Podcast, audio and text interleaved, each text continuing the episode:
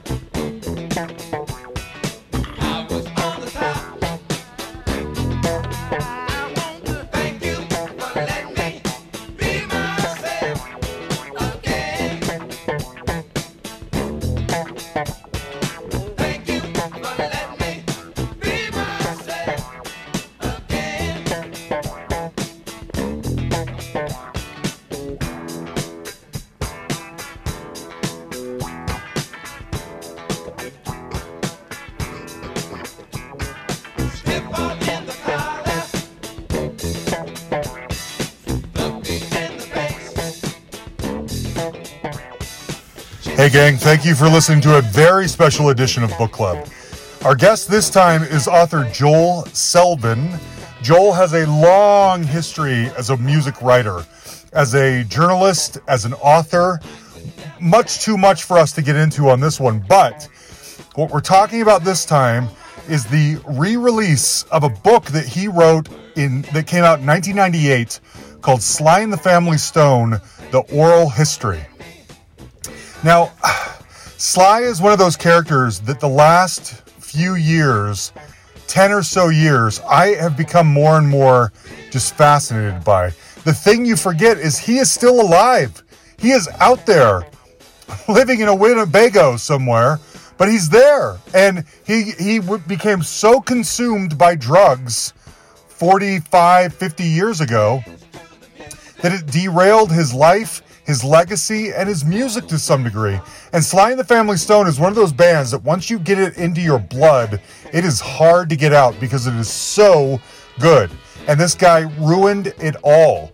And the book that Joel wrote is features as many characters as you're possibly going to get that was in the inner circle family members band members managers lawyers you name it other other musicians that it's going to that is going to paint the picture for you of what it was like at this time to be in this group. And it's there it's equal parts wonderful and exciting and horrifying. So anyway, this book is now being re-released. It originally came out in 98. It's coming back out now. Joel's here to talk about it. Uh, I don't know if you knew this or not, but Joel, one of the other many books that Joel has written is he worked with Sammy Hagar on his Red memoir, which is one of my favorite music books of all time. So at the end of this conversation, we talk a little bit about that too. Now, I have a copy of Sly and the Family Stone, uh, the oral history, to give away and to a Patreon supporter, and we'll talk about that more at the end. Okay. Uh, I believe Joel was calling in from San Francisco, if I remember right. Okay, so let's kick this off. Sly and the Family Stone and Oral History was originally released in 1998. It's being reissued now. I'm curious what. Well, first and foremost, I, I don't know about you, Joel. I find it shocking when I realize that Sly is still alive because he's a he's a ghost. He's a mysterious figure that, and I feel like his legacy uh, should be a much bigger deal, and it's because he is he does not take good care of his legacy. You know, he's largely forgotten about, and he shouldn't because that music still st- sounds as exciting as it ever did. What made you decide to write this book back in the day? Uh, well, actually, it was somebody else's idea. It was an assignment. Uh, it was part of a series of books of oral histories that were supposed to sweep out some of the forgotten corners of pop music. Um, I, I kind of overachieved on this book uh, and and got very lucky in some of the contacts that I made, especially Hamp Banks, who had been mm-hmm. uh, Sly's brother-in-law during all this and was kind of like the gangster in charge of the whole scene. Mm-hmm. And Hamp became a, a very willing uh, uh, co-conspirator, uh, not only telling me his story uh, but uh, dragging out a lot of guys that wouldn't have talked to me if Hamp hadn't uh, uh, uh, contacted them and, and got them. So um, once I got onto the project and and and realized what I was dealing with, uh, I I really I went way over and above. These were supposed to be books that were one or two interviews. I did over forty interviews.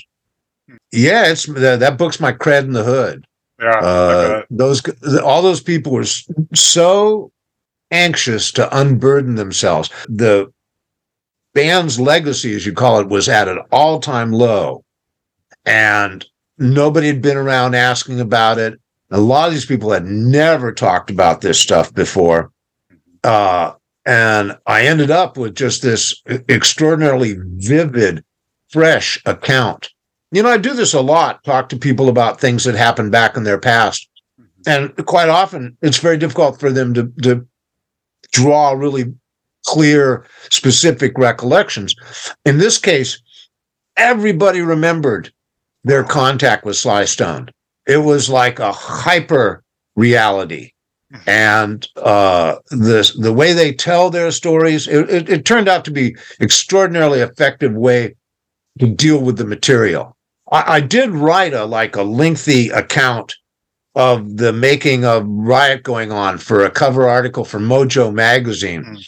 August 2001, great date. Mm. Uh, and um, the uh, it, it didn't it, it it had a lot of the same quotes in it, right? But it mm-hmm. it, it didn't really benefit from my literary efforts. That that mm-hmm. these people told their own story better. And as far as the legacy, yeah, I mean, if Sly had died in 1972, yeah, you know, he'd be up there with Janis and Jimi and Morrison and all that. But instead, yeah. he lived to drag his own reputation down, down, down, down, yeah. down to the point where he skipped bail on a, uh, a, a drug charge in Los Angeles and lived uh, as a fugitive from justice for like a couple of years. Um, wow. So you know, it, it, you you couldn't ask, you couldn't go lower and still be alive. Right. Now he is not quoted in this book, and that doesn't surprise me because he's an anomaly. I think now he lives in like a Winnebago and just has like an I think he has like a console or some something he would call a studio in there and that's how he wants to live. He just kind of parks on the side of the street in Crenshaw somewhere and makes music that no one will ever hear. Did you did you have did you even get close to getting him included in this book anywhere? Was he at all willing to talk? I don't think I even tried. Uh yeah. Uh I, I can't remember this. Uh, uh, uh, I don't think I. He was extremely inaccessible. That was before the comeback and the Grammys and all that.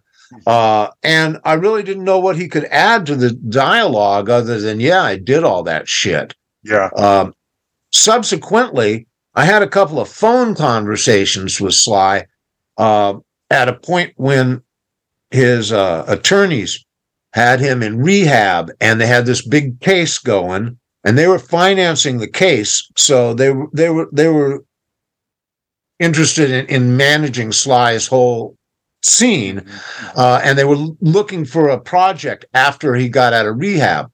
Hmm. And they thought a book might be a, a, a good idea. So uh, I ended up on the phone with him once because the lawyers set it up.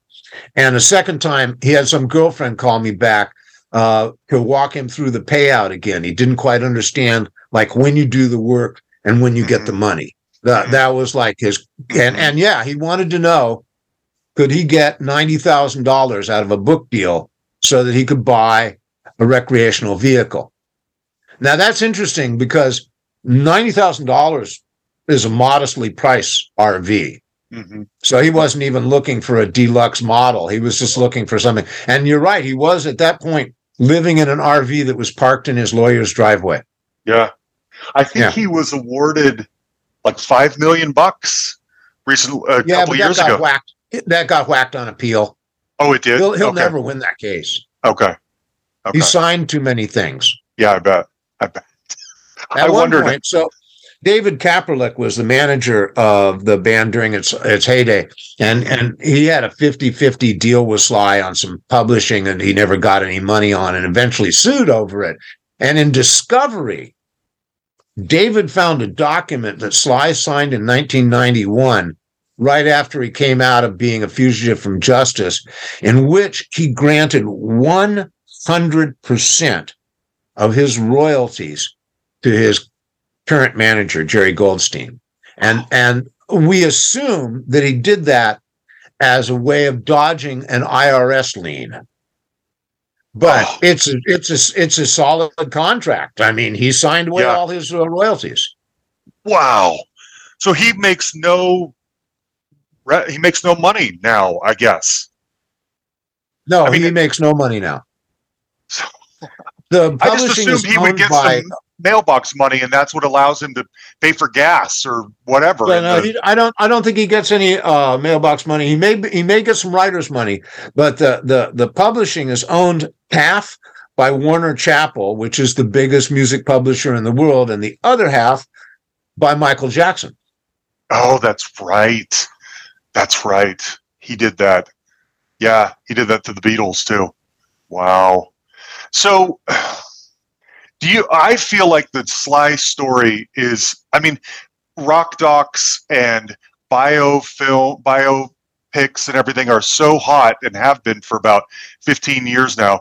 To me, he is the artist most in need of an in-depth documentary or something to tell this story, you know? Do you know that do people try and it doesn't happen? Is there no interest? What do you think? there's always somebody that's like poking around on this story always has been uh, uh um, vibe magazine back in the 80s this guy joe wood did a really uh extensive looking for sly stone there was a dutch filmmaker who made a very amusing little uh independent movie about going around the country trying to find sly uh there's a couple of uh twins that have done a lot of work on this stuff um, and I hear Questlove is doing your Oh, good. documentary that you're talking about. I also Good. understand that Ben Greenman has completed a a, um, a book with Sly. They'll be published next year by Farrar, Straus, Sly? and Giroux. Yeah. Wow. Okay. Okay. Now, you being from San Francisco, did your history go back with him? Did you meet him back in the day, even maybe the pre, Well, back when he was a uh, DJ? We we were uh, uh, soul music fans. hmm and he was the coolest thing on R&B radio in San Francisco uh, on a, a small station called K-Soul. And then he did so well on K-Soul that they, the, the big R&B station, KDIA, Lucky 13, uh, they hired him. And uh, I, I, his band started happening a little bit he'd had bands all along, but the Sly and the Family Stone started happening a little bit. So he wasn't on radio too regular. And it's Saturday morning, and I'm driving on the freeway. Uh, I remember this absolutely vividly. It was a beautiful day, and I'm ri- riding along Aquatic Park in uh, Berkeley, and Sly is doing a guest set on KDIA. And he says, he wants to play his new record. And bing, on comes dance to the music. Boom, boom, boom, boom, boom, boom. And uh man, it was like a door opened in my head and a new world of song came in right then and there. I mean, before we got down to I want to add some bottom, I was already in this other world. Yeah. So yeah, Sly was very much a part of the uh the the San Francisco scene. Uh, the early days of the band was kind of relegated to a little bit of an outer circle, not San Francisco so much, but South Bay, uh, the the Winchester Cathedral in Redwood Okay. City, Yep. or Losers, which was a club in San Jose, or Yeah. Frenchies in Hayward. Mhm. So those were sort of suburban Yeah. nightclubs. They weren't hippie things. They were more Yeah. like car clubs, and guys would still greasing their hair. Mhm. Uh, but that was where they were woodshedding, and you you know you knew about it because all those uh, clubs advertised on the radio saying this weekend Sly and the Family Stone at Winchester Cathedral. You know, another band that played Winchester Cathedral a lot was Chocolate Watch Band. I don't know them. Oh yeah, they're they're a big garage rock band from uh, San Jose. The, Really? Their albums are big collectors items, and they were in those uh, um, th- those teen movies uh, uh, that Mike Curb produced. Oh, I'm writing that down right now. Chocolate Watch Band, One Step Beyond. I probably have heard of them and am not recollecting it. That's Mickey Really Hart cool. of the Grateful Dead oh, sure, uh, sure, sure. saw Sly and the Family Stone at, at Winchester Cathedral. He was working at the time uh, in a drum shop that his father owned in San Carlos, so it's kind of in the neighborhood. And he'd heard about it, and he went in and, and, and he he he it reports you, you know that this was completely tribal, primitive, Yeah. atavistic rites conducted by you know Soul Man and and, Yeah. and his uh, associates. That's it. Now, you mentioned earlier about this being uh, kind of overextending yourself, this being a small assignment that you made into a big thing. Did you do that because what you, the information you were getting back was so rich? Was it because you were finding people who were willing to talk and you thought this story needs to be told? What sparked you to take it further? So I think the current cliche on that is rabbit hole. Uh, yeah, yeah, yeah, okay. right? You know, I mean, yeah, because yeah. I went around and I talked to the people in the band, Mhm. and they had a little story that they'd worked up. You know, like a lot of victims of abuse and trauma, they they have a sanitized, safe story that the, and and and it's practiced. And then I met Hamp and JB and and all those guys, uh, Eddie Chin, and and and started hearing about like in the, the the road crew getting beat up and and the and massive drug abuse and you know Stephanie and her relationship was I mean it just was like oh my god. Mhm, then I circled back with the band mhm. and did second interviews with everybody. And it was like oh uh oh he told you about that did he? Oh uh, well yeah you know. And uh, it, it it really was an entirely different world you know Yeah. jerry martini five hours of him just like pouring out this tremendously traumatic experience in his life. Um freddie his brother his Oh, poor Freddie. hapless brother Yes. uh, he, he's incapable of being disingenuous. He sat in his church in Vallejo and just and just told me everything I asked. And he, oh yeah, well no, uh, that wasn't uh, that wasn't PCP. That was angel dust. Oh, okay, Freddie.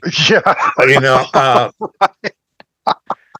Poor Freddie. so, He's one of the you know- you know, characters. uh, and once I've, I, I started, you know, getting this material, I, I, I- just couldn't resist every, Yeah. uh, you know, following up every lead and talking to these people. And, and Hamp Banks was uh, just such an inspiration and such an enthusiastic supporter. And, and, and if he called somebody, like I'd been calling Bobby Womack for weeks, Hmm. leaving messages. He says, Hamp says, give me, give me the phone. So he, we call up Womack. He goes, leaves a message, says, uh, that it's Hamp. I'm up here. I'm with this fellow now. You call him back. 40 minutes later, phone rings. It's Womack. He says, This is Womack, and just starts talking Oh my gosh. and just gives me the Sly Stone story 40 minutes before I ask a single question oh my gosh.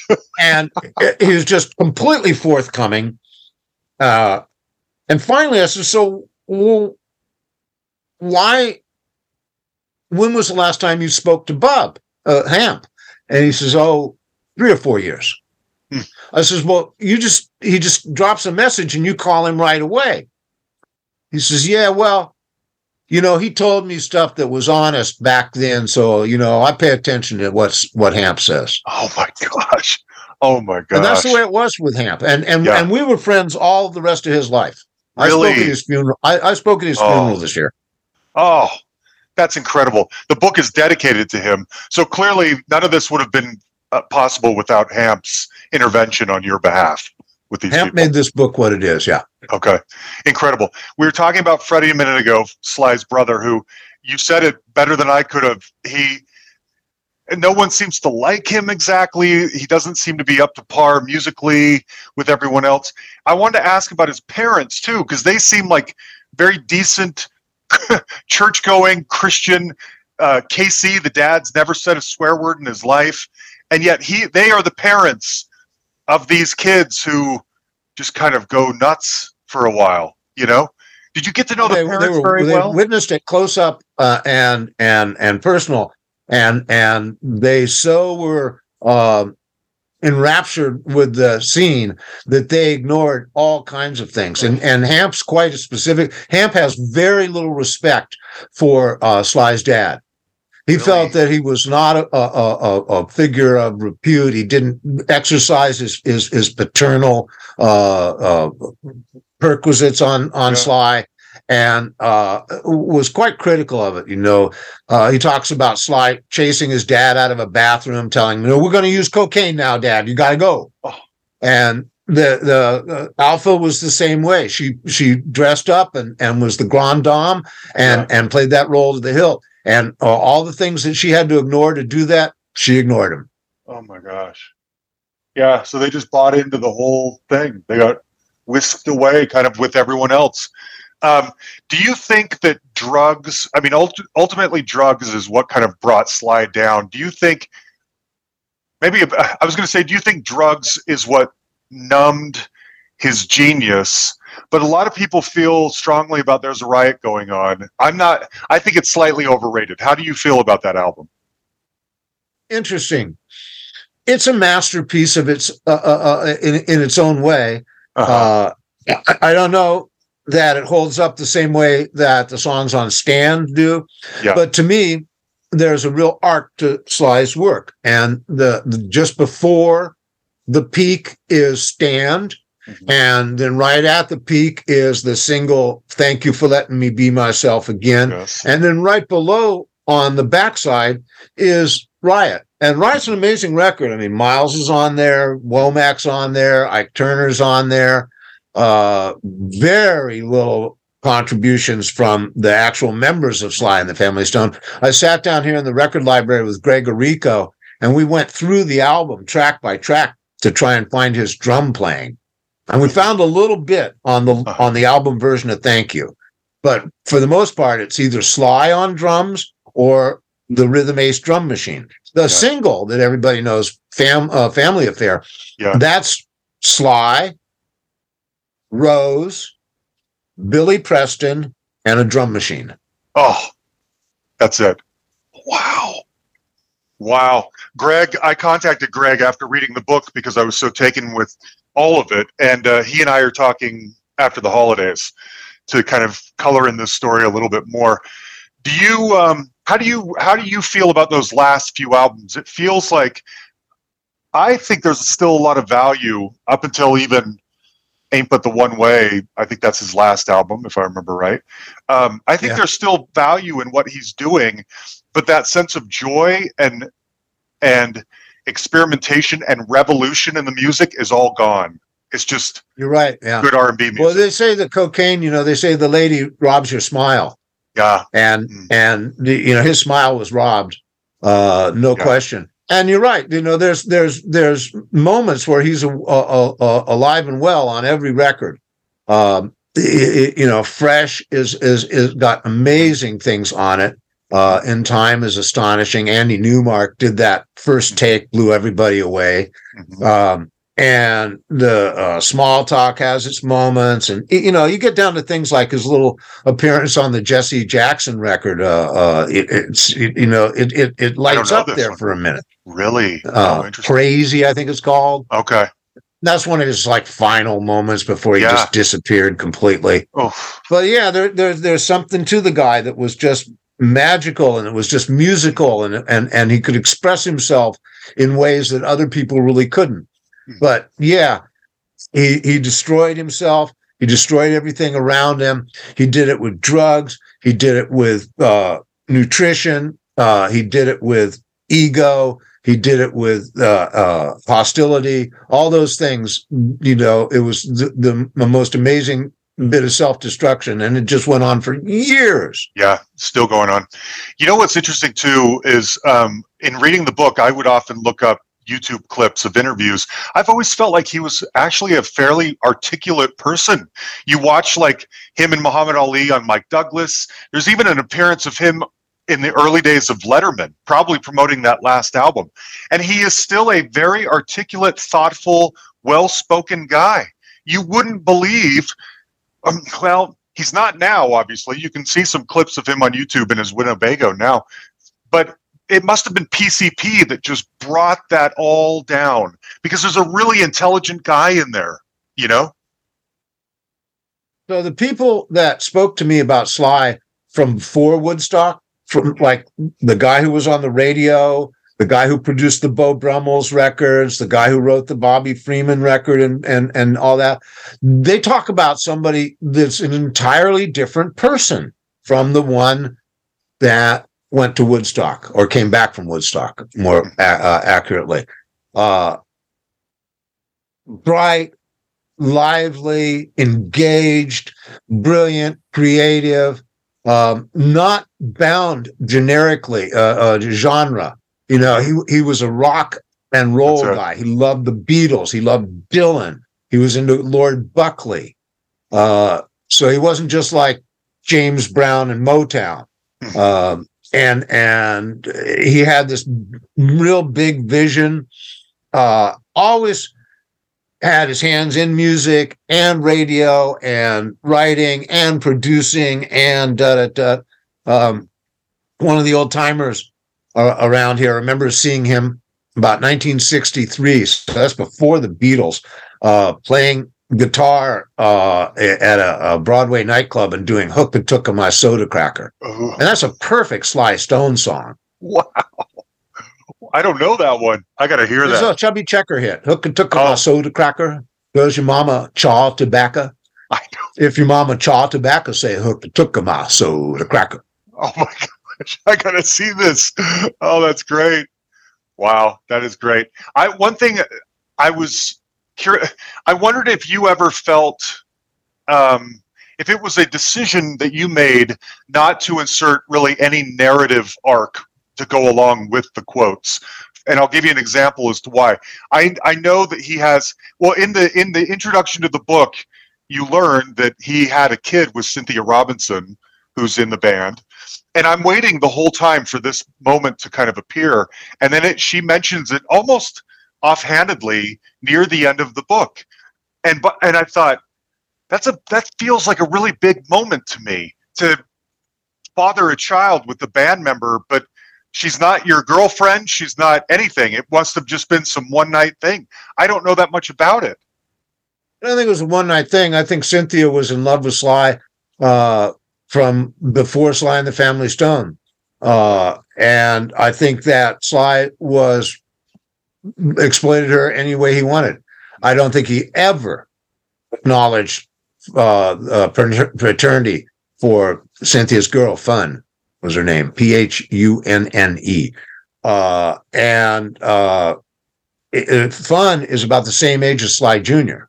Oh, wow. So I think that's what comes up in the book is the Sly's wife and Cynthia having a little exchange right. about having babies at the same time. That's right. That's it. Yep, that's it. Incredible. One other thing too that comes out is Kathy Silva, who is the woman he married at Madison Square Garden during that concert first of all, you understand why the marriage was doomed from the beginning. You can kind of understand, you kind of get the impression that she may not have wanted to be there in the first place, really. She was so young and sort of involved in this underworld that she had no, you know, comfort when in. No, she was, it seemed kind of scary the whole time. And she was kind of aware it was just a promotional publicity stunt, right? Kathy was a pathetic gal. Um, is she still I, alive? I don't early, even know. Yeah, I, I believe she is. Uh, okay. I met her early in the morning in a Las Vegas casino, and and we conducted the interview in one of those little bars in the middle of the casino. Uh, and and and it was an extremely wrenching, emotional interview. She was in tears through a great deal of it. Um, and again, other people were more descriptive about it than she was. Um, but she didn't deny stuff. I mean, Sly was fascinated with her sister, and and he had the sister and her as bookends in bed. Mm. Uh, and when she showed up in Sly's life, she was Billy Preston's girlfriend, and she wasn't at the end of that afternoon. She was pretty much kind of uh, kidnapped by Sly. Wow. gorgeous Oh, young lady, uh, Yeah. Polynesian extraction, and and just but and and, and uh, I, I say this advisedly, but dumb as a rock, Mhm. uh, and just a a, a classic uh, uh, victim for um, y- you know abuse, Yeah. and that's that's what she was. Yeah. But that's what Sly was. He was an abuser. I mean, the whole thing. You haven't mentioned the dog. I, I was getting that's my next note here. There's a chapter called Dogs and Guns or Guns and Dogs or something like that. I mean, there comes a point where there's it's I'm in, I my impression is that he lives in this mansion. There's probably no windows or the windows are blacked out or whatever. So no one knows what time of day it is. And there's just dogs everywhere, pooping on the floor, there's guns everywhere and there's drugs everywhere. That's what I'm imagining. I was at the Coldwater Canyon place when I was a college newspaper journalist, and I'd been arranged had an interview arranged, and it, it was it was pretty forbidding. It was, uh, and you know, Sly was in uh, full dudgeon. You know, uh, he brought like three of the band members into the room for the interview and said, "We are a group, so you ask us all questions." And of course, the other three never said a word. No. Right. No. Uh, he also had some grass that was soaked in in, in angel dust that was like, whoa. Mm. Uh, all you know, very intimidating. Very, you know, I don't know what this guy had time to fuck around with a college newspaper writer.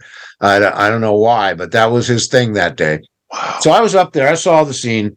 Uh, but to hear like uh, Greg or or, or uh, Greg got out of there.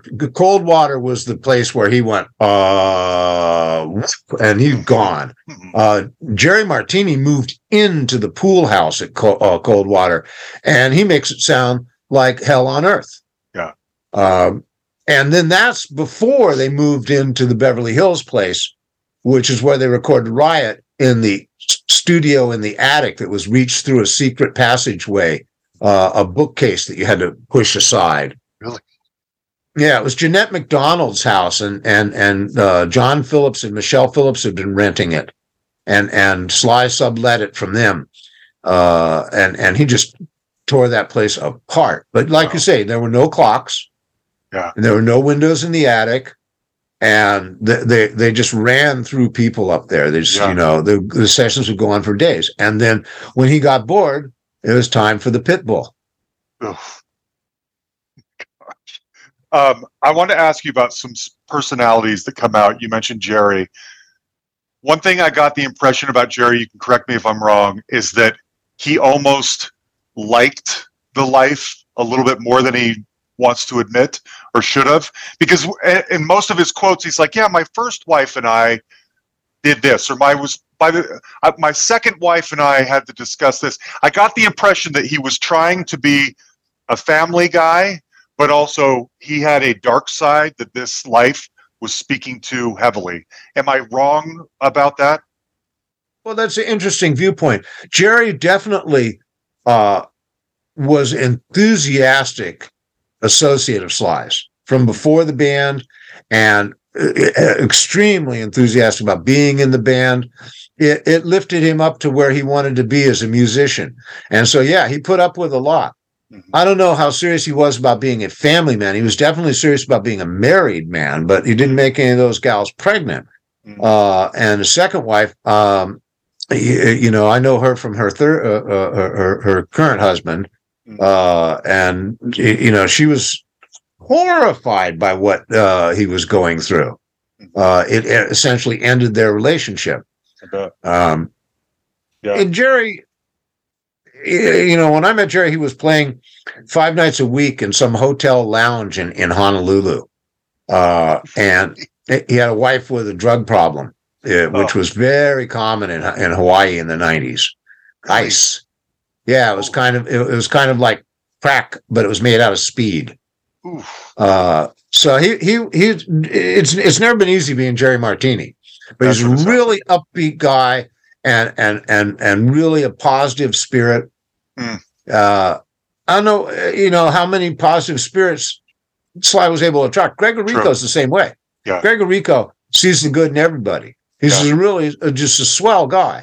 And it, when you talk to him, ask him about his brother Mario and Mario's relationship with Sly, because that uh, when when Sly first came back, w- w- you know Mario was like his his his man. Ma- Mario was the guy that was keeping him between the gutters. Really? I don't know how that wound up, but uh, you know I I could Yeah. I could guess. Yeah, yeah. Yeah. No kidding. I want to ask you too about Larry Graham. Uh, Larry is considered, you know, one of the most preeminent bassists. But it got, he mentions in there a few times that the, he saw playing the bass as a temporary thing. That was not meant to be his key um, or main instrument. And yet, he's one of the most influential bassists ever. And speaking of a guy who cleaned up his act, I mean, you mentioned somewhere in there, or someone makes a quote about Larry coming in with like hookers under each arm or whatever. And probably, I think he's a married guy too. They probably all are. But that guy, I think, cleaned up his act thanks to Jehovah Witness uh, ism or whatever. Very much so. Yeah. Uh, yeah. Larry was um, uh, in a in a in his mother's act. His mother was a, a piano player who played like Erroll Garner and sang like Dinah Washington. Mm. And teenage Larry was playing bass in nightclubs with her. And because it was just the two of them, he developed a, a, a more robust style of bass involving his thumb and that popping deal. Mm-hmm. So some gal that knew Sly brought him to see the Dell Graham trio, which was Larry. And and and Sly saw what we know. I mean, that popping bass and realized that that was a very good asset. Now, Larry got to be sort of like in competition with Sly as they became more and more successful, and uh, he became a little bit of a gangster himself, and and uh, but he he really he, he was a mama's boy. He really didn't have Mm. the the wherewithal. So was Sly, by the way. All these gangsters, the you know they they had a phrase for it. They would say, "Oh, he's not that guy," and and what they meant was that Sly could pretend to be a gangster, but he wasn't really. And if somebody was going to get beat up, Sly wasn't going to be the guy to do it. Yeah. But Larry wasn't that guy, Mm. and the uh, they ran afoul of each other. Uh, and uh, there there's an epic scene uh, at uh, the Cavalier Motel in Los Angeles where they beat the crap out of the road crew and go after Larry and his and, and his girlfriend and they and he has to be snuck out of the hotel and he never comes back to Sly and the Family Stone. Oh, He's he's in the back seat on the floor of a car being ta- driven away and that's how he left the band. So, uh, you know, Larry's a very circumspect character, especially with the Jehovah's Witnesses thing. And we had a our, our second interview, and he was like freaked out and really just closed up and hung up. And then, like two or three nights later, I get a phone call from Larry, and I know he had to go through considerable amount of just to get my phone number. But he called up and he wanted to know what happened to him. He told me, he says, when you mentioned the Cavalier Motel, I realized that you know something that I probably don't. And he wanted to know what I knew. I told him, if you were think, if you're wondering, did you leave that band uh, in fear for your life with any good reason or not? Yep, you had good reason. Hamp says Black had a gun in his pocket and Black was coming gun, gunning for you. And his his agenda was to shoot you. And uh, Black, who's long dead, was was the real henchman of that crowd, uh, the real black bag guy. And when I mentioned his name to Larry, I could feel Larry's blood run cold over the phone. I bet. Oh my gosh. Speaking of which, I'm I was imagining you mentioned David Kapralik. I never was sure how to say it. Kapralik. Kapralik. Okay. And then Ken Roberts comes in later. These guys are basically his managers. And I think what a nightmare of a job it must be to manage Sly Stone, who is refusing to show up for 25% of, percent of the shows that he's committed to do. 75. Oh, really? Yeah. He missed sure. 40 concerts one year. Oh my God. Oh my gosh. And you're in charge of this guy. You're basically babysitting someone who is unmanageable. Well, Ken Ro- Roberts didn't have any problem with it. It was a real simple deal to him. It was all about the money, and and and he didn't have any uh, uh, illusions about Sly. Mm. Uh, and he picks up Sly at a point where Sly was just unbookable, unmanageable. And if Sly wanted any money, he did what Ken Roberts said, and Mm. he- that that happened. And Ken was managing four seasons at the time, so when I when I went to visit Ken, uh, he lived up in Mandeville Canyon in uh, Los Angeles, and and had a plastic horse in the front yard of his uh, uh, little ranch, and his office.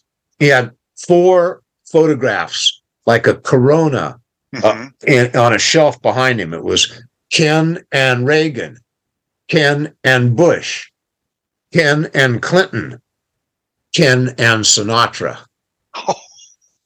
So you know, I mean, he's that guy. yeah. And and I told Raechel Donahue, Tom Donahue's widow, who's quite the the the the wit, uh, that I had been up to see Ken, and she said, "Yeah, old paint needs a new coat."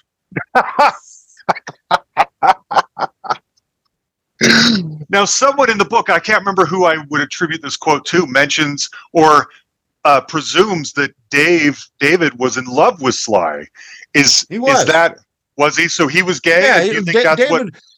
David's not a simple man to understand. You know, people would say he was gay, uh, but he was, you know, m- more Walt Whitman than that. You know, he contained multitudes, uh, and uh, yeah, he loved Sly. He he he he saw Sly at, at Winchester Cathedral, and his entire career changed on on on the spot. And his career was amazing. I mean, he was Goddard Lieberson's right hand man at Columbia Records. He auditioned Irving Berlin musicals. He took Bette Davis to the opening of My Fair Lady on Broadway. He signed Barbra Streisand, Andy Williams. He fired John Hammond. I mean, you know, all kinds of. He just had an amazing career and and an amazing life. And the the, the day he met Sly, everything changed. oh my gosh, it sure did. Um, okay, let I me think look there over were my three notes. suicide attempts. That's right. That- oh, I meant to ask you about that. He mentions it a few times in there. Just driven to the brink by this guy's, you know, unreliability or whatever drama. That Well, is- David had his own drug problems. well, that's true. Yeah, yeah. He wasn't He helping he himself was, he was snorting as much blow as Sly would give him. Yeah, yeah. And Yeah, he turned true. into the most wonderful elfin old man. And the last thing I saw of David was on Facebook. He was 93 years old and he was posing for a photograph. He was wearing a, a, a tie dyed rainbow colored caftan and he was laughing his ass off and he had his hand on his casket. Oh, really? That is surreal. wow. These people, you know, it uh I hope anyone listening sees that every person we've mentioned and there's this is just scratching the surface comes with their own unique character that makes this whole story unbelievable. Every one of these people being in part of this the orbit of Sly Stone and what it makes what it means for the story is so fascinating. I was mentioning earlier that a proper all-encompassing book or movie or something needs to be done about Sly. You still write? Why aren't you the guy to do that? You don't Oh, want to go down that rabbit Stone hole book. again? I'm I'm perfectly happy. I, Really? I, I you know uh, uh, I'll, I'll freeze Bill. Uh, you know, I'm on to other things and uh, other topics, and and uh, you know, I couldn't beat this one. I've Yeah. I've taken those uh, interview transcripts and I've loaned them to other people that were working on Sly Stone projects because I know they're not going to get those interviews again. no, no. And uh, there, there's a, a, a biography of Sly that came out uh, oh, 10, 15 years ago by Jeff Kaliss that that is is based on those interview transcripts. Really? Wow. Yeah, you're the keeper of the Holy Grail. Um, well, thank you for writing this book, and I'm really glad it's come back out. Can I ask you one Sammy Hagar question? Of course. Okay.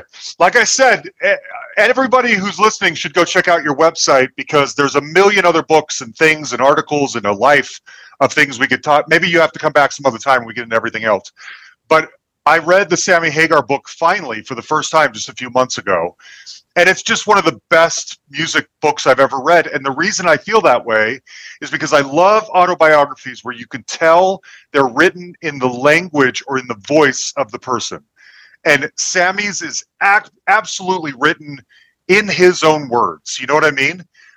And I, Sammy was very, Sammy was excellent at telling his own story. I bet. He was completely in charge and it was autopilot. All I had to do was like cut the sentences in half and put a period and a capital letter. That was going to be my question. What do you do to help Sammy get his point across and his vision across? And that's it. It sounds like you just sit back and let Sammy be Sammy and you organize it. No problem with that. Uh, Sammy was, you know, had needed no direction whatsoever. Uh, you know, I've worked with other people on books where they're a little bit more uh, unsure of themselves and and needed more encouragement and more eh, work. Sammy just spit it out. Uh, he wanted to do this book. Uh, he was highly motivated. He sees himself as the hero of his movie, and he was really happy to have the opportunity to tell this story. Hmm. It was, it was great. You know, I mean, uh, I, I, I left the Chronicle after 36 years working in the daily newspaper, and uh, and uh, I went to New York, and because I could, mm-hmm. and uh, sat with my agent and uh, and uh, asked him about writing books, and he said, "Well, you know, Barnes and Noble going down, but Walmart is going up." Hmm. I said, "Walmart." Is Sammy Hagar a Walmart kind of guy? And my agent goes, Yeah, we can do, you know. So I called Sammy's manager, who I'd known forever, and uh, Carter was fantastic guy. He said, You know, I don't see any upside to this. It's a distraction, it's a diversion. I don't see where it solves anything or give, brings anything. So I say no, no, and no.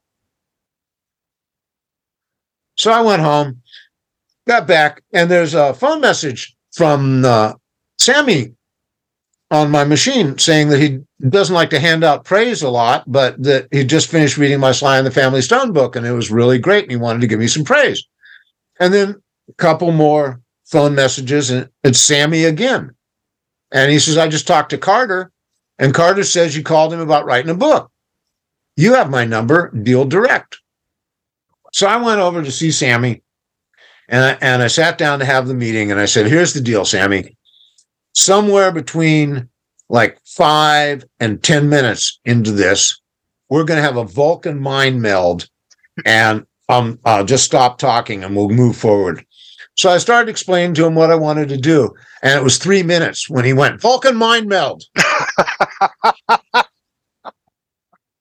and was, that, that book was easy to do because of that. Sammy was motivated, he was focused, and and and he and he really did want to like tell his story yeah. in in in only the the the the way that and I don't mean this disparagingly at all that a, a that a, a narcissist like Sammy could.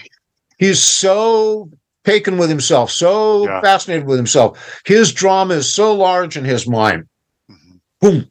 He can spell that book out, and all I have to do is make sure the tape recorder's on. That's amazing that's how it feels when it re- when you read it. Um, I I loved it. Another one you may you probably read this Miles Davis's autobiography. I read that a few years ago too, and that to me is one of the gold standards of books that's clearly written by the person in their voice. And and uh, Sammy's reminds me of that because of how if you took the profanity out of the Miles, it'd be about hundred pages shorter. That's true. Uh, and, and, and his his co-author Quincy Troupe is yeah very accomplished. Mm-hmm. So in, in, you know what you're looking at in the Miles Davis book is is legerdemain. I mean, he really pulled Miles out of those interviews and he got him on the page. You're right. Yeah. Yes. Absolutely. yeah. yeah. Well, and that's why I wanted to mention Red, the Sammy Hagar book, because I hold it in that that high esteem. Those are two of the best of those kinds of books to me because. Have you read the Art about. Pepper? No, huh? Or the Anita O'Day? No, neither one. Get on it. Okay, I'm going to write these down. During the pandemic, you know, I, I uh-huh. couldn't go to bookstores anymore. Uh-huh. So uh, I just started reading books that had been on my shelf that I meant to for so long, and th- and that was a lot of the jazz uh, histories that had been sitting there. So I went through and, and I, I went through a period of reading all the the jazz autobiographies, everything from Charlie Barnet to you know whatever you know, and and the Anita O'Day and the Art Pepper just floor me. Really? Ooh. Okay, I'm adding those to my list right now. Joel, thank you so much for talking with me. I, I mean, Sly is, I mean, we've been reckoning with it for almost an hour now. He's an enigma. And if you love him, you want to talk about him, but it's so complicated. And he is not telling his own story. And so, and there's not a lot of people telling that story for him. You're one of the only people who's even tried. And so it's so nice to hear from an expert about Sly and being able to wrap some of that stuff around my head because there's no one else on the planet really to do that with. You're one of the few. Well, we're, we're really lucky that we've had Hamp, and yeah, and yes. you're you're you're recently refreshed uh, reading the book. So you, you know every time Hamp steps into the uh, the the dialogue, there's just this like enormous rush of it's truth. True. That is perfectly said. That's perfectly said. Whenever I see his name come up, I think, okay, this guy's going to balance it all out. He's going to tell it like it really is. You get that from him. Absolutely. Yeah. Yeah. Well, thank you. He's an amazing guy. And uh, it, uh, his funeral was like the funeral of um, uh, of, of, royalty of aristocracy in the the Hunters Point Fillmore area. Uh, I don't think there were that many other white people there, but yeah. there, there were hundreds of his friends and family. And and uh, I love this. I couldn't get an exact count on the kids. You know, I heard 12 from one of them, 16 from another. But the other thing was you couldn't count because there were a lot of women, different women involved. Uh-huh. And they'd already had other kids, right? Oh. So if, if you're talking like the surrogates, right, the, like uh-huh. I don't know, 30, 40 kids grew up thinking of Hamp as a father. Oh my God. Uh, and and and the other two people that spoke at the funeral were Freddie Stewart, who I mean, Hamp just Hamp beat him up. Hamp uh, uh, took him and and put him in rehab. I mean, I, I mean, Hamp was chief abuser of, of, of Freddie, but Freddie was up there, and the other person was London Breed, the mayor of San Francisco. Of course, Hamp knew her. you know? What? Now, did Hamp? What did Hamp do with the rest of his life? Because he had been a pimp and uh, and other unsavory things leading up to Sly. Did he? Was he legit the rest of his life, or did he go in and out of legit? trouble? You got to be kidding me. Uh, the Las Vegas legal escorts. I mean, which one are you going to go? You're going to look up in the phone book and you're going to call Las Vegas legal escorts. Okay. one okay. of his nephews got up at the funeral and talked about how when he was eight years old, Hamp had to babysit him, uh-huh. and he took he took the kid with him when he burned down a factory. Oh gosh. Oh my gosh. When you talk about this uh, funeral, Hamp, Hamp didn't have much interest in being legit. Yeah, okay. Uh, but he knew everybody, and he had he had a blind pig for a while, ran oh backgammon gosh. games, and uh, I remember taking some guy that wanted to meet Hamp out to the, the, have a taco on the block where Hamp's blind pig was, and the guy that owned the taco stand stood by our table the whole time. Like he was just standing there in case we needed something. Oh, and, uh, and Hamp saying, you know, Mario here, you know, he was held up five times the first week he was open here. But that was before he met me. and Mario's standing there going, yeah, yeah, yeah, yeah. yeah. oh, that's what we're dealing with with Hamp. I, his funeral, I'm imagining a couple hundred guys dressed up like Willie Dynamite or something like that, you know, like the pimps from the 70s with the big hats and the no, feathers no, no, and stuff like that. Hamp was a bowling expert. He he dressed like you, you know, your suburban bowler, an ex-marine. Really? You know, yeah, he did. He, he didn't. He didn't flash. Uh, and and uh, but he, he he knew everybody, and everybody knew him, and he had this incredible sense of humor, and he and he and he got what life was about in some Yeah. elemental way that I just couldn't help but resonate with. It, it- you know, Hamp knew what was what, Oh my and gosh. and and so few of us do. Yeah yeah he gets it. That is great. Well, the book I I I love it, and the, the book now being dedicated to him is uh, pays the the right respects. Thanks again, Joel, for talking with me. This was such a blast. Thanks for having me, John. Absolutely. Well, this make this will be coming out. I'm going to try and get it out before Christmas because I want to make sure that people you know can maybe pick it up for a Christmas present or something like that. But I'll send Yeah, you the sure. link. What, Scare yourself to death. Read this. That's true. That's true. So anyway, I'll send you over the link when I get it uh, when it's out, and if you feel like sharing it with your fans or whatever, please do. Okay. I am delighted to be the subject of your interest, and I will most certainly share this with the the the Selvin reading public. And uh, Perfect. you know, carry on. I, I, I looked over your uh, uh, site, and you, you've been doing great work, and I'm I'm I'm I'm pleased to be part of this. Thank you. Thank you, Joel. This this meant Thanks, a lot. John. Have a good one, man. We'll see you. Take care. All right, there you have it, Joel Selvin. You guys, I, I encourage all of you, if you have not ever done it, to get into do a Sly Stone deep dive. Check out all the music, the solo albums, everything. It is fascinating and it is all good. Even the albums that aren't as good still have magical, magical moments on them. It is a tragedy what he did to himself and uh, what a lot of the band members allowed to have happen. It is tragic. And Joel's book really colors that in for you, details a lot of it. Uh, it's pretty fascinating stuff. Again, as I mentioned, we have a spare copy of the book to give away to a Patreon supporter. So there's a link right here in the show notes. If you are not already a Patreon supporter, it's two bucks a month. Two bucks a month, that donation will put you in the running to win any swag we ever get. And right now it's this book. This weekend, let's see, on Friday, our family is driving to Utah because my niece is getting married on Saturday. So why not this Sunday? I will do a random drawing of our Patreon supporters, whoever puts their, you know, uh, saying who's ever interested and says so. We'll do a random drawing and we'll see who wins. And then I will mail this book to you. It'll probably be after Christmas because we're going to be in Utah until uh, the week after Christmas. Okay. But anyway, I'll get it to you as soon as I can. Uh, so again, two bucks a month. I'll put something out on the Patreon page later this week. If you want in on it, let me know, and then we'll do a random drawing. Anyway, huge thanks. And check out more of Joel's stuff. I need to too. I mean, that Sammy book is amazing if you've never read that. But go look at all the other stuff he's done. Okay? Thanks, everybody. We love you.